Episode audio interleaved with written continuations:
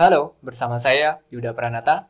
Di episode kali ini saya akan buka dengan audio cuplikan dari Dr. Indrawan Nugroho. Yuk kita dengarkan audionya. Um, saya selalu berharap bahwa apa yang udah saya buat di dalam channel saya itu bisa dinikmati, bisa menjadi sumber manfaat kepada sebanyak mungkin orang. Maka apa pun yang bisa ngebantu video-video saya bisa menjangkau lebih banyak orang, dinikmati, menggerakkan, menginspirasi lebih banyak orang lagi itu pasti saya akan happy banget. Oke, itu tadi cuplikan audio dari Dr. Indrawan Nugroho.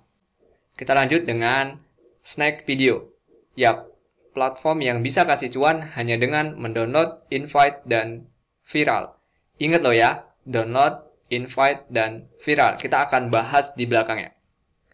Tentu setelah kita berhasil mendownload, biar cuannya nambah, kita harus invite user baru atau tambah user baru untuk e, menambah cuan. Meskipun sebagian tidak tahu bagaimana cara menginvite e, user baru dengan cara-cara yang benar atau bahkan mereka juga mungkin sedikit sekali yang mempertimbangkan apakah aplikasi snack video bermanfaat atau tidak. Pokoknya harus share link undangan sebanyak orang-orang yang bisa kita uh, jangkau gitu kan.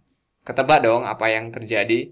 Ya, spam link undangan di semua grup WA, spam link undangan di semua kontak grup WA, dan parahnya nekat cari terus untuk generate nomor WA by hashtag di Instagram.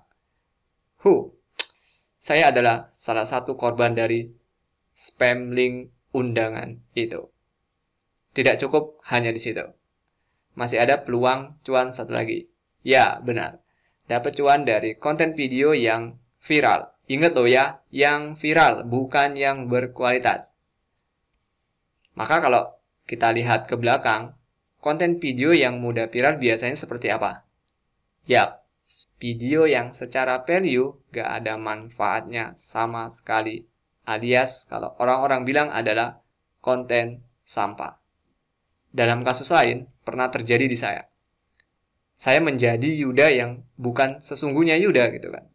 Ada jadi ada tawaran project di mana tawarannya dibuka dengan bahasa minta tolong. Jadi eh, kurang lebih minta tolong dong Yud buatkan landing page untuk produk A. Tapi budgetnya hanya segini. Mungkin Anda bertanya, segini itu nilainya berapa gitu ya. Yang jelas nilainya jauh di bawah nilai rata-rata jasa create sebuah landing page. Apa yang terjadi? Ya, saya mengambil tawaran project itu. Salah satu alasannya adalah saya kenal baik dengan orang tersebut. Di sini kreativitas saya terbunuh. Hingga terucap di lisan, udah gini aja deh. Toh juga cuanya kecil gitu kan. Asli itu bukan saya, itu bukan saya yang sesungguhnya. Saya yang biasa selalu maksimal dalam berkarya, tapi tidak untuk project tersebut. Ingat loh ya, maksimal ini jangan diukur dengan seberapa impact, tapi bagaimana kita berusaha untuk bisa memberi yang paling terbaik di versinya kita. Jadi jangan pernah mengklaim uh, maksimal gimana gitu kan, lu karyanya juga belum kelihatan gitu impactnya banyak. Oh, kalau uh, Anda menilai seperti itu berarti Anda tidak cocok untuk mendengarkan podcast ini gitu kan. Saya juga punya KPI gitu untuk mengatakan bahwa sebuah landing page yang saya buat itu siap dikunjungi atau go public. Salah satu KPI-nya adalah loadingnya under 3 second. Dan di project tersebut, bahkan saya tidak tahu speed score-nya itu berapa. Parah sih ini.